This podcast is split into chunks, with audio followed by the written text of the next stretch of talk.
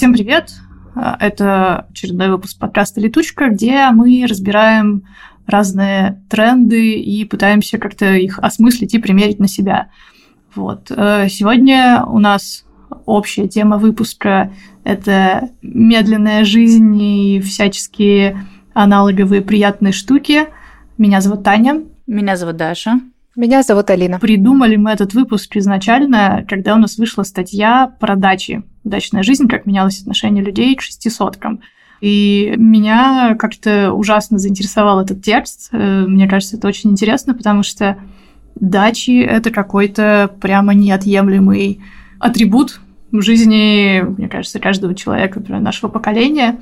И, в общем, было ужасно интересно почитать про этот феномен, откуда все это взялось, как-то история развивалась. Возможно, вы тоже про это знаете, но дачи и вот эти шесть соток в Советском Союзе еще появились не от хорошей жизни, а потому что э, был продуктовый кризис, в общем, нечем было кормить население, и таким образом правительство просто пыталось как-то решить эту проблему и дать людям возможность чего-то на своем огороде самостоятельно вырастить и каких-нибудь себе там солений на зиму заготовить. Дальше там происходили разные перипетии. Сначала людям выдавали только участки, потом на этих участках вроде как разрешили строить какие-то строения, дома, потом снова запретили, потом снова разрешили.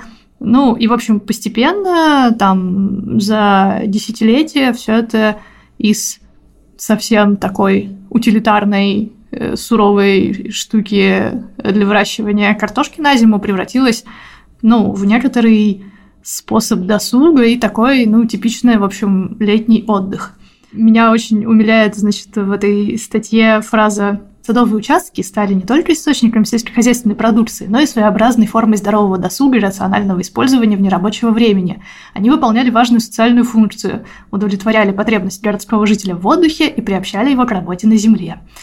Вот, ну, э, как бы, да, это именно то, чего в 87 году не хватало каждому городскому жителю приобщиться к работе на земле. Ну, и так или иначе, мне кажется, что эти шесть соток всех нас приобщили, в общем, к некоторому колупанию в земле, больше или меньше. Ну, вот, типа, для меня дача – это прям был главный атрибут детства. Как, как у вас отношения с дачами? Ну, у меня была дача ровно 6 соток, насколько я помню, в Сибири на высокой-высокой горе, откуда открывался прекрасный вид. Очень при- приятное место, могу долго про него рассказывать, но да, я э, ребенок выращенный, выращенный на даче. Я выращенный на шестисотках. Да, выращенный на шестисотках. Я до 13 лет каждое лето должна была, подчеркиваю, должна была проводить на даче. В 13 я сказала, что этого больше не будет.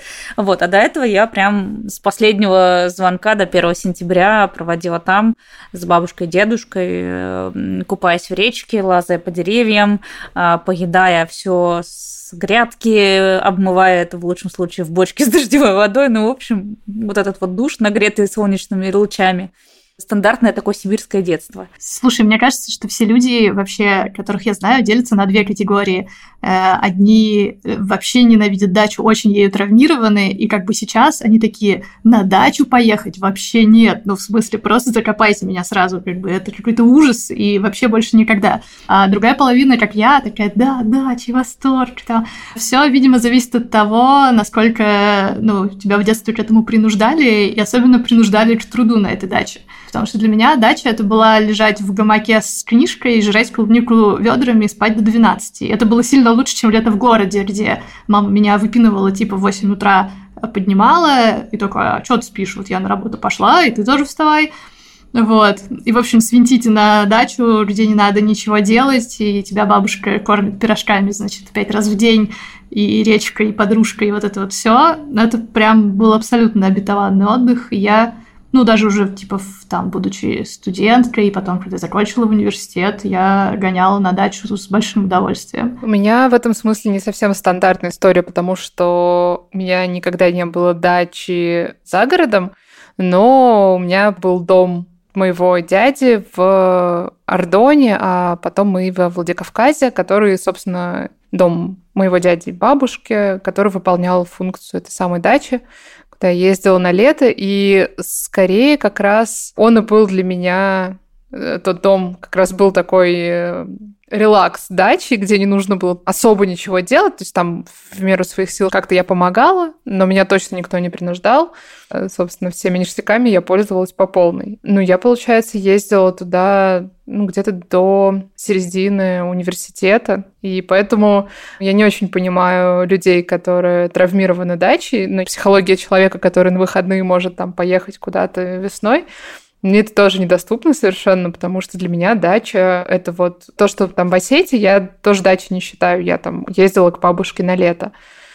Поэтому у меня скорее к вам такой, да, вопрос. А что это вам дает и дает ли что-то?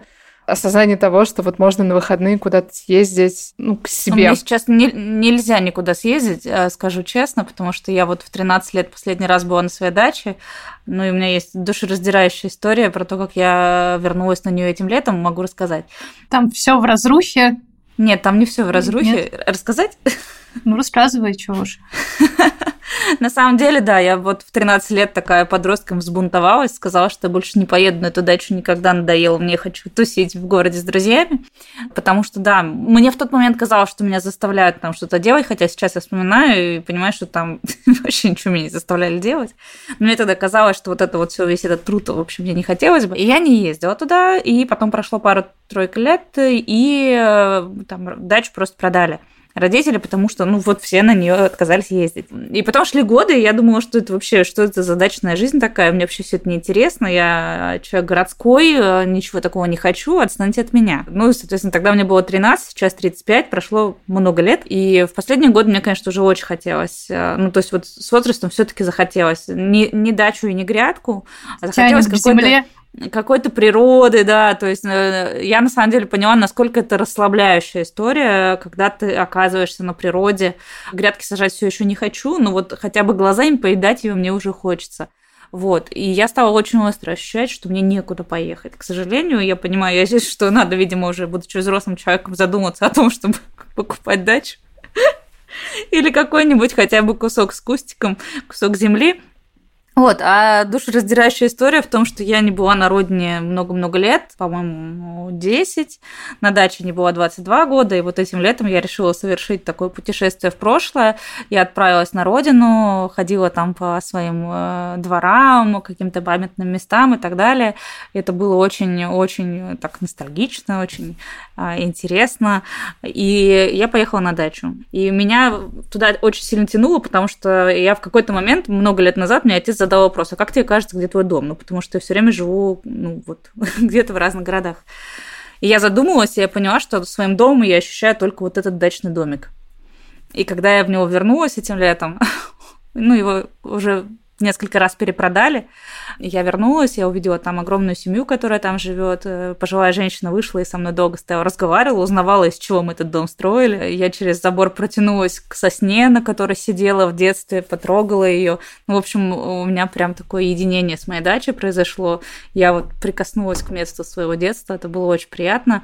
И мне кажется, это, конечно, немножко не в тему нашего выпуска, не про дачную жизнь, а скорее про какую-то ностальгию, но тем не менее для меня это, ну вот, я вот сейчас взрослый человек, и для меня вот эта дача, которая казалась каким-то принуждением э, в детстве, оказалась все-таки вот э, таким небольшим островком родины и самым важным для меня, как оказалось, островком. Вот так. По, по поводу того, что в детстве ужас-ужас, а сейчас вроде хочется. Мне кажется, это во многом связано еще и с тем, что в детстве очень часто вокруг дачи существовала вот эта парадигма, что надо лечь костьми, но посеять поле картошки, две теплицы помидоров. На восходящую вот луну. Вот и убиваться там вот над этим урожаем, и пахать, и в дождь, и в снег, и, в общем, в это играться вообще неинтересно. И вот это вот, типа, ради трех кабачков, как бы, вот эти самопожертвования бабушкины, я помню очень хорошо, как бы вот это нафиг надо. А история про то, что ты можешь куда-то выехать на природу и при этом не в палатке в лесу тусить, а у тебя вот есть типа классный комфортный домик, где там можно посидеть в тепле, попить чаечку и вот это вот все, и при этом выйти там походить по лесу. Вот эта история меня крайне манит. А еще мне кажется, что как-то типа я моргнула, и очень сильно изменилась концепция дач в том смысле, что у меня в детстве дача это было место, куда ты приезжаешь в своих самых старых потертых грязных штанах, в какой-нибудь там толстовке в катышках с заплатой, и, значит, колупаешься такое, как чучело. Там, естественно, не было никакой горячей воды, и вообще, ну, там, типа, какая-то вода в доме появилась, ну, в моем сильно взрослом сознательном возрасте уже. Вот. Ну и ты там как чучело как бы колупаешься в резиновых сапогах, в говнище в этом, потом там переодеваешься в чистое и едешь в город. Вот. А сейчас я приезжаю на дачу своих друзей. У меня своей тоже нету, я очень тоскую. И вот при, при любой возможности стараюсь э, куда-нибудь в гости на дачу напроситься. И там классный, комфортный дом. Он теплый, он с Wi-Fi, он с горячей водой, с туалетом внутри. Это как бы вообще шокирует мое воображение. Вот. И туда люди приезжают в такой, типа, чистой, нормальной одежде и сидят там у какого-нибудь камина в гостиной. Ну, и вот, короче, это совсем не похоже на дачный досуг моего детства. При этом кажется, что мы теряем, да, часть вот этого очарования, потому что я помню, что мой университетский товарищ Э, он устраивал даже несколько раз, по-моему, вечеринки на даче, где нужно было быть именно в... В костюме да, дачника. В дачном прикиде, то есть таком прям максимально аутентичном и необычном. И э, что самое интересное, это были узнаваемые образы всегда. Вот. Конечно. Я вообще легко представляю себе костюм да, дачника. Да. Сейчас могу воспроизвести. А, я читал как-то раз статью, а, к сожалению, никаких исходных данных не дам, никто ее написал, где она выходила, но смысл был такой, что иностранец-журналист э, приехал в Россию и писал заметку о том, как, э, ну не заметку, скорее такой репортаж э, про то вообще, как тут все происходит, как здесь люди живут, и какая-то часть этого материала была в духе, что вы представляете, мне сказали, что у каждого россиянина есть свой личный загородный дом. И я, говорит, был настолько поражен, ведь страна не очень богатая, ну вот с точки ну, население не очень богатое, не сама страна, население но при этом у них у всех есть загородные дома, причем они не так далеко расположены от города. И я, говорит, решил поехать посмотреть, и когда я увидел просто эти дома, то, ребят, не обольщайтесь. Вот все, что вы себе представили до этого, оно не так. И там дальше вот это вот описание того, как выглядит российская дача. Но мы с вами ее еще можем как-то тепло и с любовью описать, да, там человек просто увидел разрушенные дома, короче, все самое худшее, вот этих людей в худшей одежде. И зачем чем они вообще? У меня была дача натурально из фанеры, просто из фанеры. Она, ну, как бы вот ты ходишь по первому этажу, а там весь второй этаж вот так вот типа трясется. Это было какое-то абсолютно времянка, которую поставили, и она там простояла сильно дольше, чем ей вообще было заложено судьбой. А еще бывало, помнишь, э, что э, часть дома построят, потом достроят сбоку какого-нибудь да, из да, другого да. материала. У меня было такое размера. тоже. Да, да, да. Но давайте вернемся к теме выпуска, что ли. Все же это все про медленную жизнь, да, про вот тренд на медленную жизнь, про то, что нам всем иногда хочется замедлиться. И как вы думаете, вот тут у меня вопрос, а обязательно ли для этого, ну вот для замедления ехать на дачу? Слушай, ну понятно, что нет, это один из способов, а про некоторые другие способы наша следующая статья. Это статья про э, различные аналоговые технологии, а, то есть про пленку для фотоаппаратов, про виниловые пластинки, ну и в целом даже про старые добрые бумажные книги. В этой статье мы разбираем, почему аналоговые технологии не просто не канули в лету, как э, предсказывали с появлением цифровых технологий, но и нашли себе совершенно отдельную нишу и преданных фанатов. В частности, мы рассматриваем там такое явление, как э, анемоя. Это чувство ностальгии по тем временам, когда ты не жил, и в контексте этой статьи этот термин как раз э, характеризует отношение людей, ну, скажем, подростков э, сегодняшних, которые ностальгируют, у них есть фантомная ностальгия по различным атрибутам 90-х, например. Мне кажется, что это очень заметно, да, что подростков эта эстетика как минимум интересует. И также мы там рассматриваем такой э, немаловажный, на мой взгляд, аспект, как тактильное ощущение, то, что аналоговые технологии — это то, что можно подержать в руках, и это очень приятно в мире, где, в общем-то, у тебя все в смартфоне, в ноутбуке. И кажется, что теряется вот этот вот приятный досуг, когда ты берешь, не знаю, вот я люблю, например, очень артбуки различные, фотокниги, когда ты берешь вот эту огромную, красиво составленную книгу и проводишь с ней какое-то время. Вот этот текст как раз был подготовлен при моем участии, потому что меня эта тема действительно занимает. Я сама, ну, не, не могу сказать, что я прям какой-то безумный фанат этого всего, но скажем так, на пленку я снимаю, и, ну, мне кажется, что есть в этом какое-то очарование, да, что ты фотографируешь, э, у тебя один, как сказать, один шанс что-то снять, и ты не видишь, что это, и в конце концов оно может оказаться испорченным, размытым, там, засвеченным, ну и ничего не поделаешь уже. Меня абсолютно умиляет э, приложение Худжи в этом смысле, э, которое, в общем, миллениалы изобрели пленку. И э, в какой-то момент почему-то все мои друзья как-то резко вот недавно про него узнали и были в полном восторге. И когда, в общем, мы летом ездили на фестиваль, у меня был приятель, который снимал принципиально только, значит, этим приложением, не смотрел, что получается, и говорил, вот я сейчас снимаю, а потом после фестиваля я проявлю пленку. И посмотрю, типа, что получилось, и, в общем, что получилось, то и получилось. Справедливости ради, я, когда в юности наши все вечеринки фотографировались на пленку, так вот, я рада, что они фотографировались на пленку, а не куда-либо еще. Ну, удобно.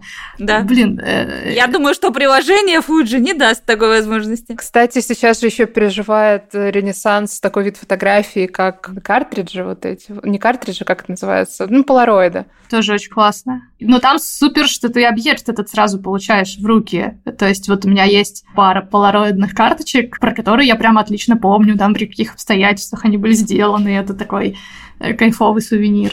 Я хотела спросить у вас, есть ли у вас какие-то такие предметы аналоговые, которые вы сохраняете, храните, э, ну, потому что они вам дороги как память, и вам хочется вот именно в аналоговом виде это иметь. Или, может быть, там, ну, самый простой пример – это книги, да. Наверное, многие все еще хотят читать именно бумажную книгу и, и там, смотреть именно бумажный журнал, там, держать его в руках. Вот что-то еще из этой области у вас есть? Я как бы очень тепло отношусь ко всяким аналоговым штукам, но не то чтобы я большой фанат. Ну, то есть с книгами я держалась до последнего, и я прям вот, нет, мне нравится запах, и как странички шуршат, и, в общем, только бумага. Потом я начала переезжать и поняла, что, ну, с таким кочевым образом жизни, короче, сложно иметь библиотеку. И надо признать, что мне куда удобнее читать с телефона. Я гораздо быстрее читаю с телефона, и у меня больше как бы ситуаций, в которых я могу почитать с телефона. Но я очень люблю вообще старые штуки. То есть я очень люблю винтажные шмотки, старую посуду, какие-то ну, предметы интерьера, вот старинной мебели у меня пока совсем нету,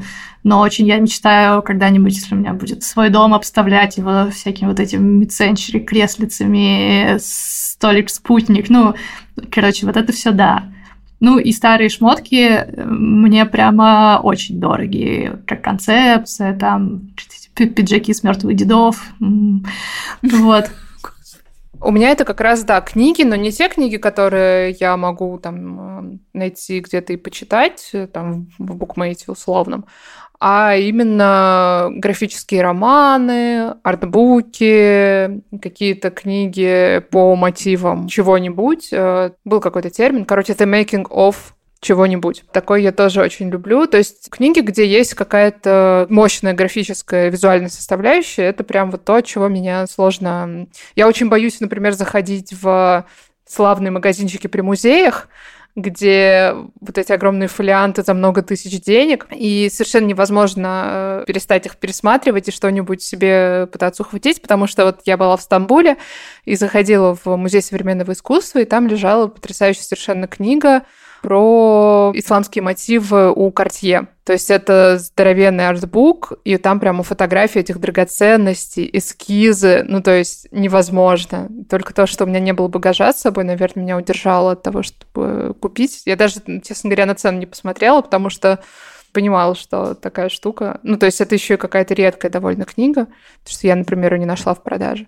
И вот такие вещи, они меня действительно завораживают. Я даже толком не знаю, почему, потому что и графические романы... Ну, графические романы мне хотя бы понятно, потому что есть определенные произведения, которые лучше читать в бумаге, потому что они так задуманы. Те же «Хранители», да, или там, по-моему, «Соколиный глаз», где очень много игры с пространством страницы, То есть там это все задумано, как вот ты раскрываешь разворот и видишь сразу, что происходит. Таков сценарий. И если ты читаешь это в цифровом виде, то ты этого опыта лишаешься, это немножечко обидно. Но также и фотографии мне очень нравится рассматривать, именно чтобы они были напечатанными на такой красивой вот этой бумаги качественной. И, например, мне дарили артбук по Мандалорцу Звездные войны. Я очень расстроилась, потому что там кто-то подкачал. То ли российский издатель, который купил эту лицензию, то ли изначально сама книга была не очень. Дисней там что-то не так сделал.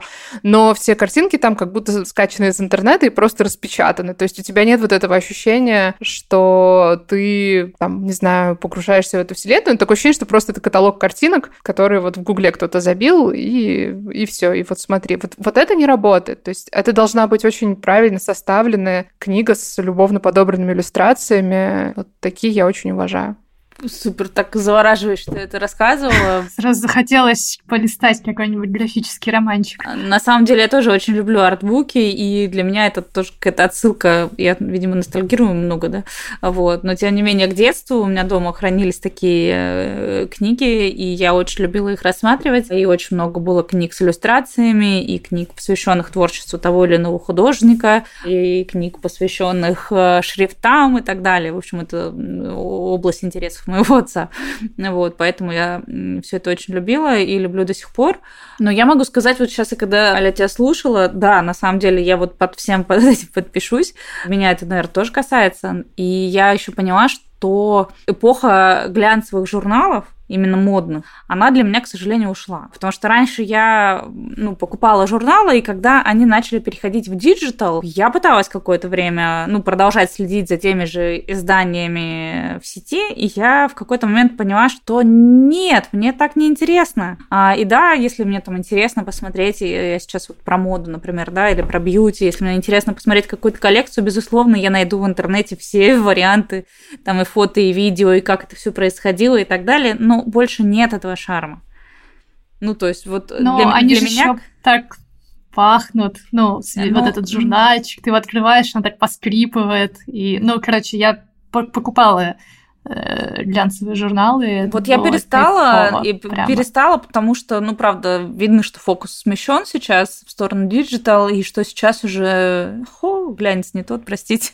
Я Согласна, да. Я причем даже помню, что немножечко возвращаясь к теме датчинга, когда я приезжала к бабушке, и там довольно ограниченная была библиотека, скажем прямо, и там, например, были журналы, как, по-моему, назывались «Крестьянка». По-моему, «Крестьянка». Такие, да. Прямо была подборка. Они обычно на дачах и были где-то у бабушек. И поскольку я уже там все перечитала по 200 раз, все книги, которые нашла, я перебирала эти журналы, и там иногда нет-нет, да и встречаюсь какие-то интересные иллюстрации или какие-то такие фотосеты очень креативные. И я прям их рассматривала, и мне очень нравилось. Но в какой-то момент э, действительно, мне кажется, что и сами журналы глянцевые, они, как сказать, они не смогли перегруппироваться, и это им навредило, потому что, ну, правда, я, я помню, что я покупала какие-то журналы, где мне, мне могла просто обложка понравиться. А потом в какой-то момент все стало довольно пресным и одинаковым, а потом перешло в цифру, и ну, там я вообще перестала за этим совсем следить, потому что ну, фотка в интернете — это не классная фотосессия в журнале. То есть мне кажется, что, в принципе, глянцевые журналы могли бы как-нибудь, не знаю, перепридумать это все, но вот индустрия, видимо, порешала так, что это не это нужно. Это говорят люди, которые выпускают печатный журнал.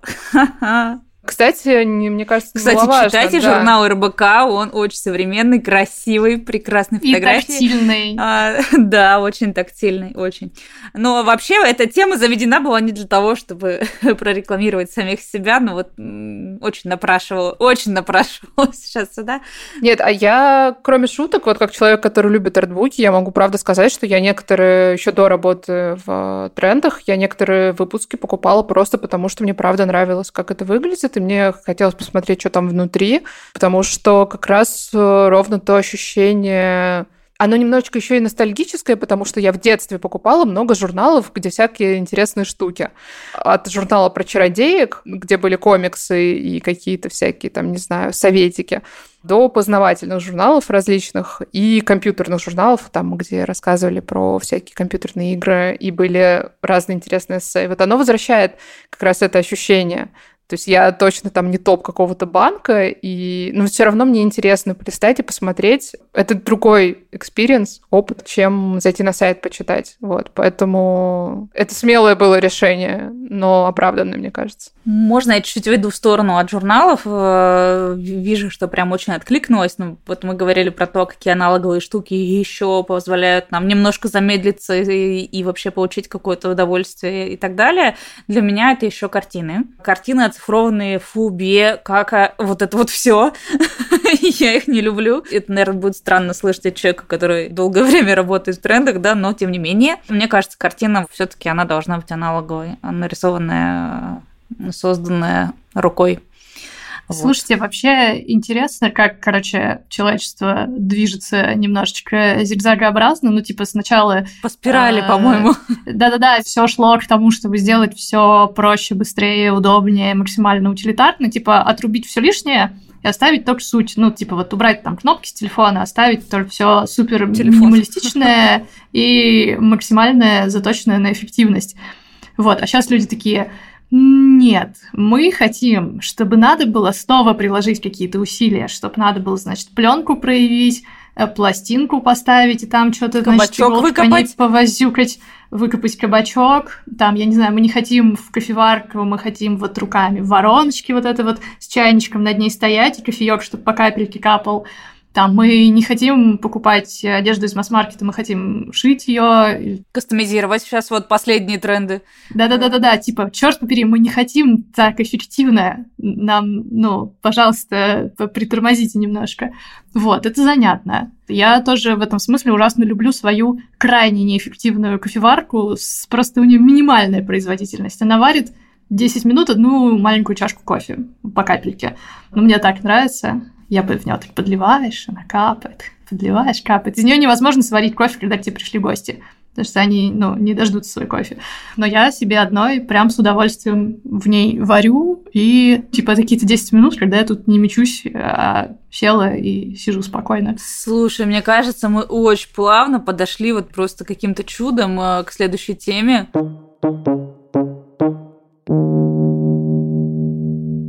Следующая наша тема, которая развивает все предыдущие, это духовная пища. Это материал, вышедший на сайте РБК Тренды. Духовная пища. Как готовка дома влияет на наше психическое здоровье. В материале, в общем-то, рассказывается о том, о чем написано в заголовке, о том, что готовить еду дома это не только вкусно, но и полезно. Извините, звучит ужасно, но речь, в общем, про то, что готовить еду дома это способ позаботиться о своем ментальном здоровье, это способ сконцентрироваться на каком-то действии. И почему это имеет такой созидательный созидательный эффект, потому что человек, который готовит, есть ощущение, что он делает что-то хорошее для своего окружения, в то же время он не прокрастинирует и так далее. На самом деле были исследования, сейчас расскажу. Ученые из Австралии провели эксперимент, в котором 657 человек в течение 7 недель осваивали курсы по здоровой кулинарии. И сразу после окончания программы стало понятно, что участники, ну, у них очень улучшилось и общее самочувствие, и психическое здоровье, и они стали увереннее в себе. В общем, им стало хорошо. Но и этот эффект сохранился даже спустя 6 месяцев после обучения. И сначала ученые подумали, что речь о том, что их общее состояние улучшилось благодаря диете и правильному питанию. Однако дальше стало ясно, что дело не только в этом, потому что психическое здоровье, уровень уверенности в себе – были очень на высоком уровне, даже там вот спустя полгода после завершения программы, хотя не все участники продолжали питаться здоровой едой, и люди себя чувствовали одинаково хорошо и те, у кого был избыточный вес, и те, у кого был нормальный вес. То есть стало очевидно, что вот первые вот зафиксированные результаты, что людям стало лучше после того, как они научились готовить здоровую пищу, не связано с тем, что они эту здоровую пищу ели. Связано это с тем, что люди научились готовить и научились, ну вот, посвящать время какое-то вот такому медитативному занятию. Что вы скажете? Вот вы наблюдали за собой, что приготовление пищи а, замедляет, а, успокаивает э, и делает вас менее психически неустойчивыми? Ха-ха. Слушай, я, знаешь, я немножко по-другому заметила это влияние. Э, я поняла, что когда у меня нет времени готовить, и я взмыленная ношусь, и у меня тут, не знаю, работа горит, еще что-нибудь горит, и все. Да. Вот. Э, мне прямо дискомфортно и как-то неспокойно и не нравится. И, ну, как бы я ловлю себя на мысли, что мне хочется прям выделить спокойно вечер, купить, сходить спокойно продукты, что-нибудь там это все разложить, порезать, приготовить себе э, нормальный супчик, а не жрать там пельмени и что-нибудь такое на скорую руку сделанное. Короче, отсутствие возможности готовить и отсутствие домашней еды – это серьезный фактор стресса, и прям он это делает мне довольно дискомфортно. Да, я тоже соглашусь. Более того, я для себя знаю, что вот это один из моих э, языков любви, там чуть ли не основной, это приготовить еды.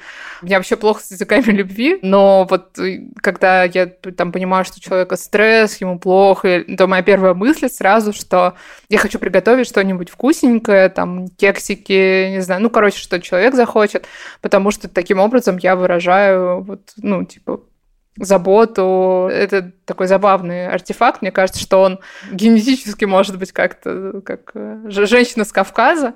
Но, правда, есть такое, и мне очень нравится там готовить на компании, хотя это всегда очень запарно, но, тем не менее, есть такая потребность, и мне кажется, что как бы вот осетинские там пироги, которые все очень любят, это как раз идеальный прецедент на вот эту вот кулинарную терапию, потому что делать их, в принципе, несложно, но при этом довольно долго, потому что тебе сначала нужно замесить дрожжевое тесто, а ты его долго-долго медитативно там мнешь, потом оно растаивается, и ты еще там заглядываешь, там, как оно поживает, а потом ты делаешь пироги. Это все как бы не, не очень затратно, но трудозатратно там в плане того, что ну, довольно простой рецепт, довольно простые действия но занимает реально полдня. Вот приготовить 3-5 пирогов, это в сумме как бы будет вот утром начнешь и днем закончишь.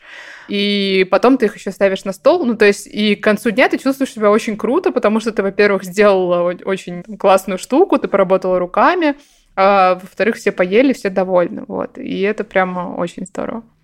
Слушайте, про язык любви, да, у меня то же самое. Я очень люблю готовить и для друзей, там, звать кого-то в гости на ужин и что-нибудь такое. Я не очень люблю готовить на большие компании, потому что это путурно и тяжеловато, но вот там для одного-двух человек какой-нибудь классный ужин замутить прям очень кайфово. Вот. А еще еда — это очень дешевый способ как бы получить чужую любовь, потому что ты кормишь человека, и он такой сразу «О, вау, это так вкусно! Я такой голодный!» И, ну, в этот момент ты прямо получаешь какой-то очень такой непосредственно теплый фидбэк, это очень кайфово.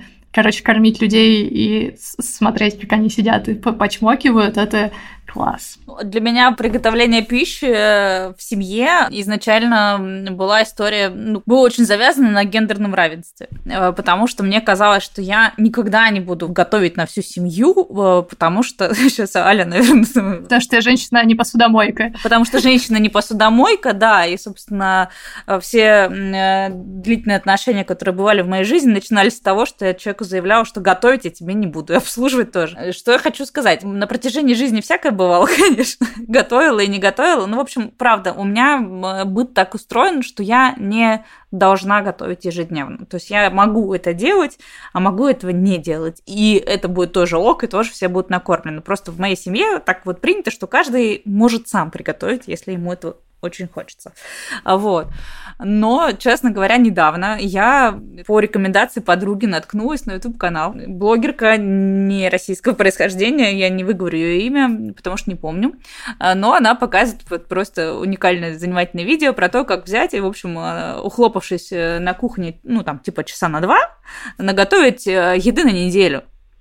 А, и я такая, в смысле, это как? Думаю, я... Даш, спойлер, я готовлю тоже на неделю, ухлопываясь не больше часа Вот, на кухне. Э, тебе надо вести свой блог просто, потому Конечно. что сначала я начала... Каждый день готовить, вы с ума сошли, что ли? Вообще никогда в жизни со мной такого не было. Я, я готовлю Со мной тоже, неделю, со мной тоже никогда такого не было, понимаешь? Ну, и тут я такая думаю, нифига себе, что так можно было? Сначала я с точки зрения технологии просто на это посмотрела, потом такая думаю, ну, надо попробовать.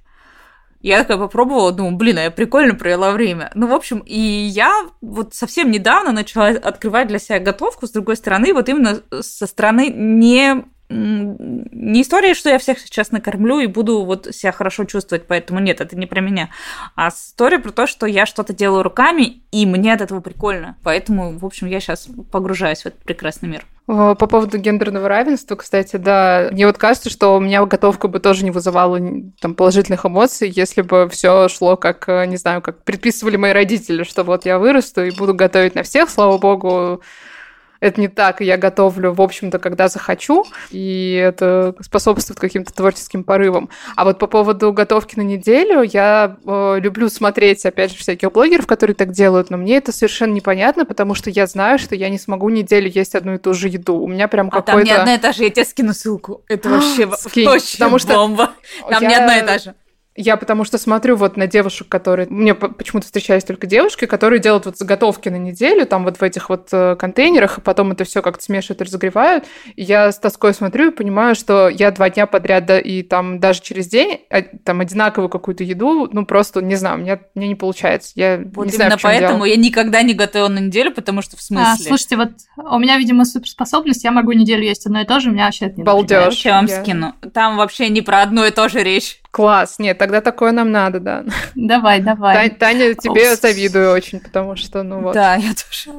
Да-да-да. Слушайте, у меня, кстати, по поводу, типа, еда как язык любви, э, я поняла, что, возможно, это немножко связано с этим. Долгое время была проблема, что я не могла готовить для себя одной. Ну, типа, мне было абсолютно скучно и вообще ноль мотивации, поэтому условно говоря, когда мы жили с партнером, он там на неделю куда-то уезжал, я неделю питалась там гречкой с огурцом и там варила себе пельмени, потому что мне было просто, ну, вообще непонятно, зачем прилагать какие-то усилия, типа, ведь никто не оценит мой кулинарный шедевр, никто не будет есть и нахваливать, и типа, и нафига тогда, а мне, в принципе, и гречки поесть нормас. Но потом я изжила в себе эту херню и, видимо, полюбила себя достаточно, чтобы готовить себе всякие котлетки и затейливые штуки, ни с кем не делиться, есть их неделю. Я вспомнила, что вот в этом плане на меня еще очень повлияла пандемия и то, что мы оказались э, все по домам, и я такая смотрю на там 500 разных чашек, вилок и тарелок в своем доме и думаю, а мне вообще не прикольно так.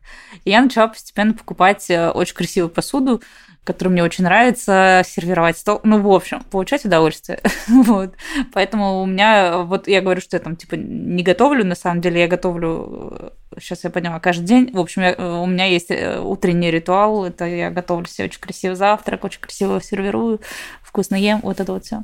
Ну, кстати, мне кажется, что наличие красивой посуды и какой-то нормальной качественной утвари сильно повышает мотивацию готовить. Это правда. Что если у тебя ничего нету, какая-нибудь дурацкая неудобная плита и сковородка с сломанной ручкой, то тебя каждый раз, ну, ты будешь как бы думать, о, господи, опять эти страдания, закажу себе лучше готовую жрачку. Поэтому, на самом деле, нормальный инструмент и красивые всякие штуки для сервировки – это прям первый шаг к тому, чтобы полюбить готовить, если вы еще не любите. Слушайте, а если вот суммировать все, о чем мы сегодня поговорили, вот мы поговорили о том, что нам э, помогает замедляться природа, поездки на дачу, какие-то аналоговые предметы искусства, книги, и фотографии, и готовка дома, и все это звучит так классно и замечательно, насколько это вообще реально интегрировать в жизнь современного работающего взрослого человека? Ну, мне кажется, что у меня вполне все это интегрировано. Прям все. Ну, даже все. Ну, условно говоря, там за отсутствием дачи я на природу все лето гоняла, как бы готовлю я, готовлю я вообще не покупаю, не заказываю готовую еду никогда. Вот во всех этих наших материалах утверждается, что это все очень положительно сказывается на ментальном здоровье. Не то чтобы я сейчас хочу, Татьяна, спросить тебя, как у тебя с ментальным здоровьем.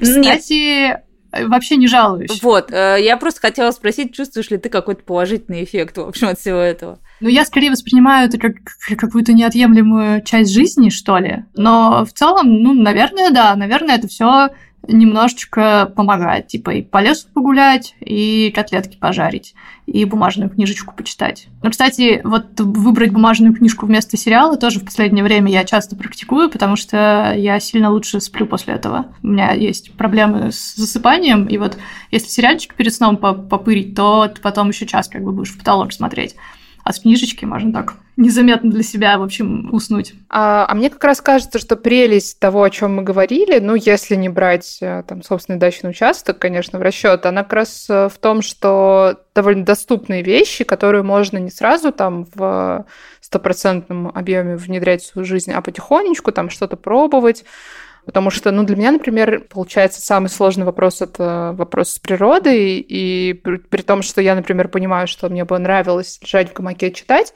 я не уверена, что я хочу другие там сопутствующие дачной жизни нюансы, такие как э, что делать с домом зимой, типа законсервировать, потом расконсервировать. Ну, то есть, э, понятное дело, это тоже какие-то осуществимые штуки, но я пока о них не задумываюсь. Ну, то есть я пока не настолько хочу себе дачу, чтобы вот прям как-то понять, что я буду с этим делать. А все остальное, оно, ну, мне кажется, что если у человека есть потребность замедлиться, то вот там что-то приготовить или, не знаю, там э, взять фотоальбом, полистать его, это то, что в целом доступно и всегда приятно. Ну и в чем тут тренд? Тренд в том, чтобы перестать э, гнаться за сверхпродуктивностью и начать просто жить. Да, мне тоже кажется, что тренд вот в этой спирали, что, кажется, мы сейчас пошли вот на тот виток, э, когда мы все понимаем, что да, доставка привезет еду, да, в телефоне все есть, да, все оцифровано давно и на расстоянии вытянутой руки, но чтобы сохранять э, себя в равновесии, наверное, иногда нужно вспомнить о том вообще изначально-то что было. Все так. Каев. Ну, получается, получается, надо больше гедонизма и вот этого всего приятного замедления в жизни. Вот. Что ж, тогда будем, наверное, завершать наш сегодняшний подкаст. Я бы хотела напомнить, что это был подкаст «Летучка» проекта РБК Тренды. Нас можно читать в интернете на сайте РБК Тренды. У нас есть журнал, который называется РБК. Есть YouTube-канал РБК Тренды, который недавно перевалил отметку в 100 тысяч подписчиков. Да, это прям ура-ура. И у нас есть еще много разных подкастов, которые тоже можно послушать. Ну и приходите в телеграм-канал РБК Тренды, опять же, там есть чатик, где можно с нами со всеми пообщаться, прийти задать нам вопросы, сказать что все, что вы про нас думаете, обязательно сделайте это, мы очень вас там ждем. Ну и поставьте нам 5 звезд, что ли, в подкаст-платформах, чтобы мы совсем были счастливы. Вот. Ну, а если у вас есть какие-то идеи на тему следующих выпусков, обязательно напишите нам об этом. Пока. Пока. Пока-пока. thank you